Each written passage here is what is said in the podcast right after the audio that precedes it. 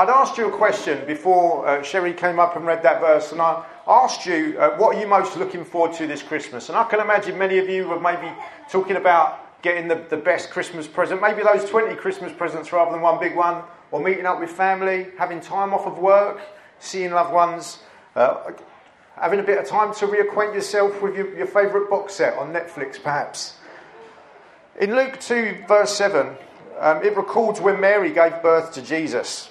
And it said at the end, she, she, wrapped him in cloths and placed him in a manger because there was no room for them in the inn. And I just wanted to focus on that very last bit. There's so much in there that we could talk about angels and all sorts of different things, the, the promise of a coming Messiah. But have you ever wondered why there was no room for them in the inn? There's no room. I can imagine Joseph thinking, all right, enough is enough. First, my wife to be, she gets pregnant, and it's not my son. What am I to do? We're living under a constant cloud of condemnation and judgment and scandal and suspicion from other people. The whole town makes fun of Mary and Joseph. They're kind of the scandal, the taboo subject. And why wouldn't they? Who's going to believe their story as if Mary's child is from, from the Father, from Yahweh, from God? What a crazy story. She's clearly been sleeping around. And then Caesar Augustus decides to take a census. So at the worst possible time, when Mary's pregnant, they've got to trek across, like, across a country 70 miles via donkey to Bethlehem. And when they finally arrive, there's no hotel rooms. This is the worst day of my life, says Joseph. And there's a song that many of us sing where it's, I'm not very good at singing, Adam might be better, but it's, it's the most, it's the most wonderful time of the year.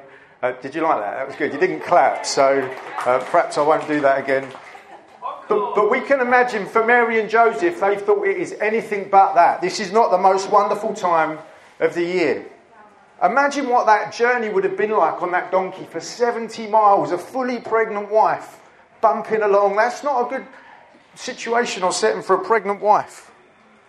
Joseph and Mary would soon find out that God had arranged a giant star to invite and direct wise men from the east, so somewhere out in the Middle East, to visit this newborn child. And I can again imagine Joseph wondering if God could arrange a giant star, then surely he could arrange one hotel room for us, couldn't he? Like if he can arrange a giant star in the, in the heavens that happens to be above, be above where the baby's coming, surely he could have spoken to an innkeeper just one room, just one bed. That's all we need.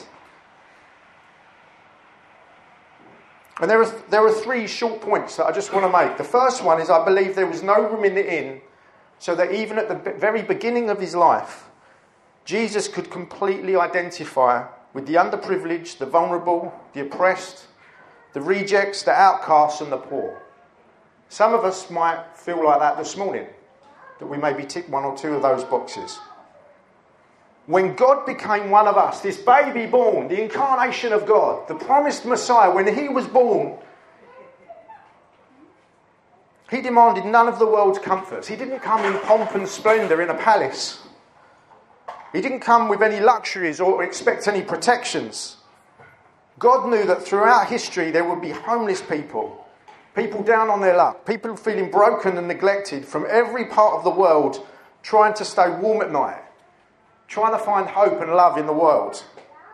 And they would look up at the stars just as that baby did. And they could say in their heart, God, you have no idea what I'm going through. And to this, Jesus could honestly say, Actually, I know exactly what you're going through. I identify you in your need and in your vulnerability and in your brokenness. In 2 Corinthians, it says this Though he was rich, for your sakes he became poor so that by his poverty he could make you or he could make us rich. This high king of heaven stooped low. Such a vulnerable setting.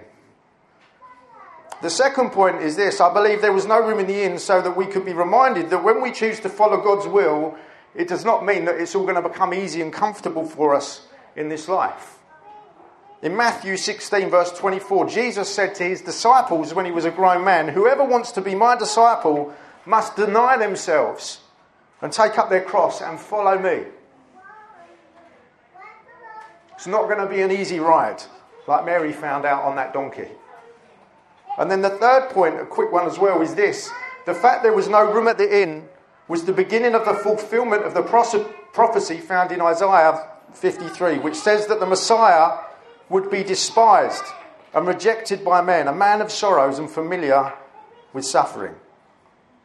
The author, Max Lucado, he says it this way He says, The mother and father of Jesus, our Lord and Saviour, were pushed out and rejected. Even before he was born, Jesus was rejected and turned away. The words, no room for you, followed Jesus throughout his life. There was just no room for him anywhere. And it is the same in the lives of many people today. Jesus is still being crowded out. And as we think about the things we're looking forward to this Christmas, he goes on and says this With all the festivities and all the busyness, Jesus is an often just, he's often just an afterthought. Instead of a place of honour at this time of the year, Christ is often shoved into a corner. Even today, there is no room for Jesus. The amazing and beautiful thing to me is this the same child came to find room for us. And so, even though the world might say, There's no room at the inn for you, Jesus, Jesus says, I've made room for you. He says, I have more than enough room for you. In John 14, verse 1 to 3, again, Jesus talking to his disciples on the night before he was crucified, he said this Do not let your hearts be troubled. Trust in God. Trust also in me. In my Father's house are many rooms, and if it were not so, I would have told you.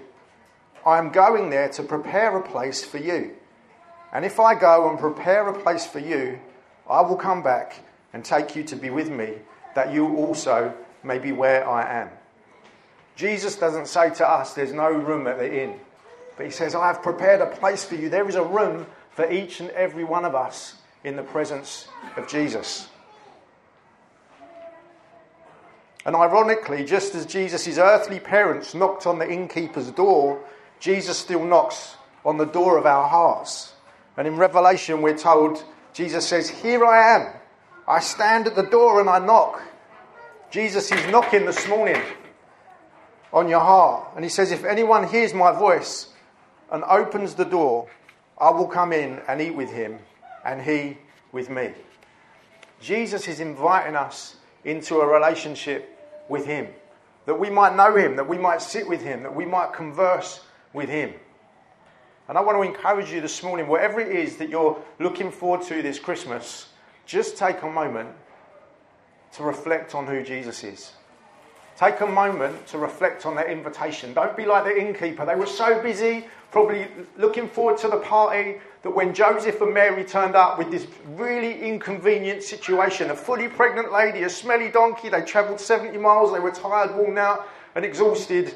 Even if there was a spare room, I can imagine an innkeeper thinking, uh uh-uh, uh this is too much of a situation for me. I don't want a lady giving birth in my hotel tonight. You guys, there's no room. You can go and sleep out in the shed. And let's not be like that. It's easy for us, isn't it, this Christmas? I've got this going on, I've got that going on, I've got to be here, I've got to meet there, I've got to go there. That we can very easily say, Jesus, you're a footnote in my Christmas story.